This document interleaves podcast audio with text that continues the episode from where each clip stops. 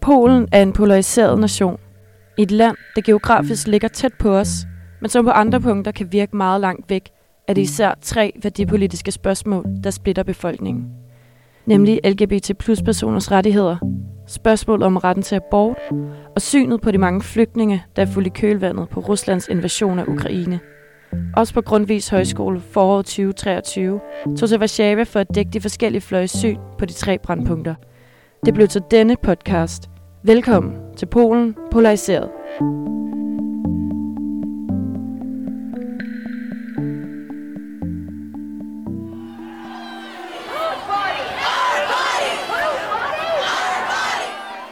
Since the 2012, we are aware that at least five women died because of the current law.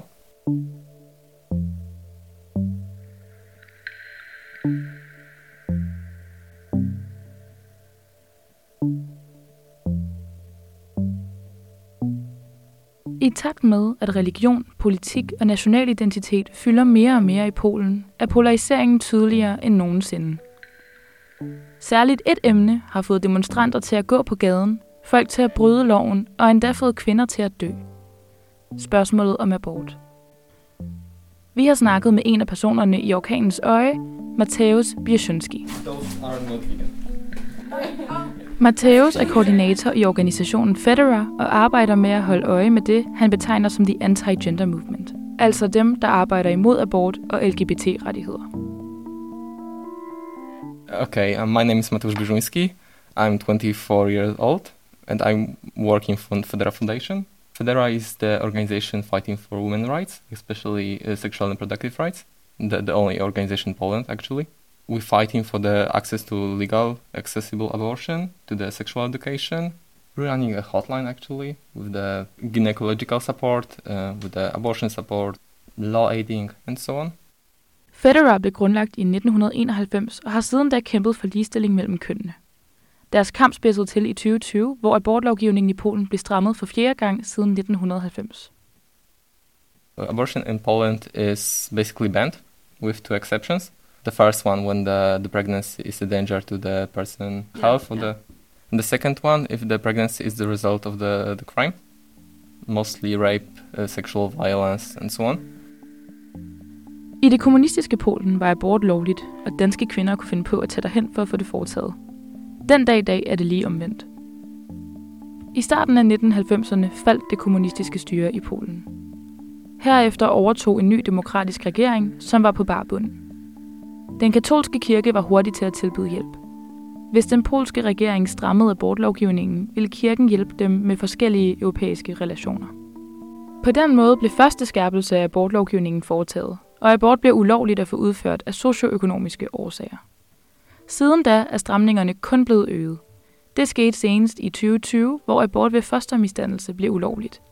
Det var ellers årsagen til langt størstedelen af aborter indtil da.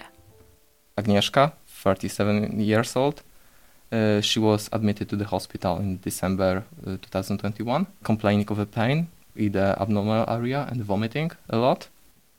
Agnieszka var gravid med tvillinger, da hun blev indlagt på hospitalet. Det ene af Agnieszkas fostre døde den 23. december, men lægerne undlod at fjerne det på grund af den gældende lovgivning. De påstod altså, at det ikke var til fare for Agnieszka at have et dødt foster i sig.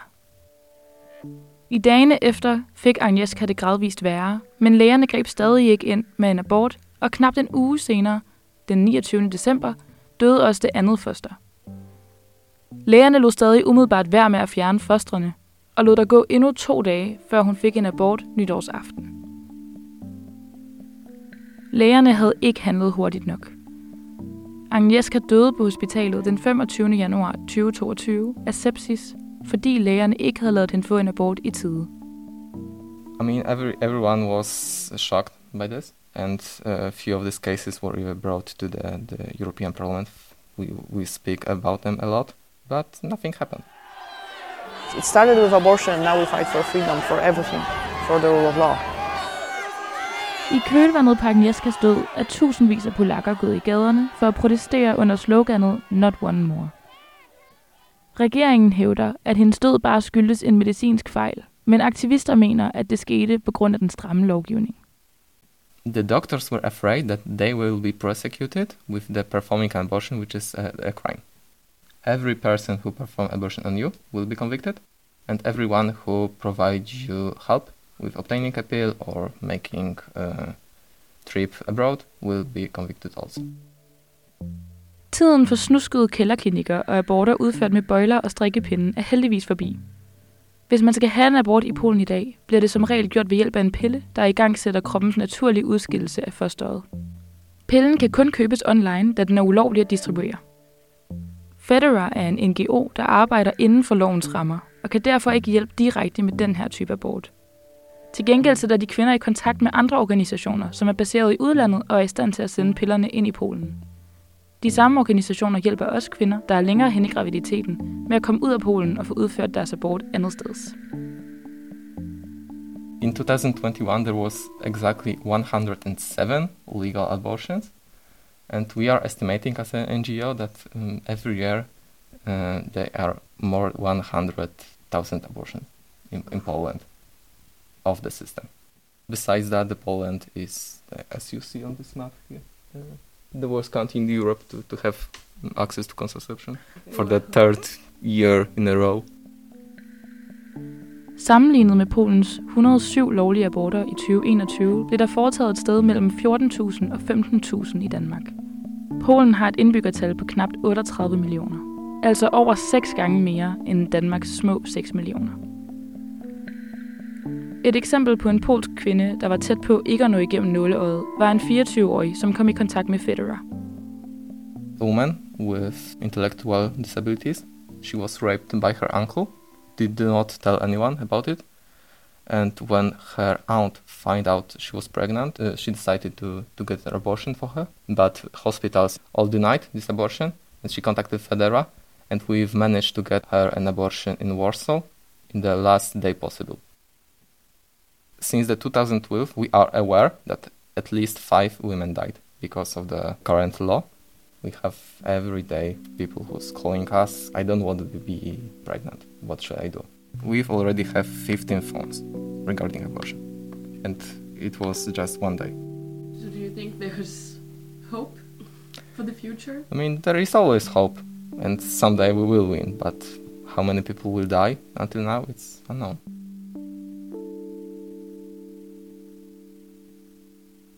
Du har lyttet til tredje afsnit af serien Polen Polariseret. Udsendelsen var produceret af Karoline Fristrup, Amalie Kar Højland og Esther Marie Madsen.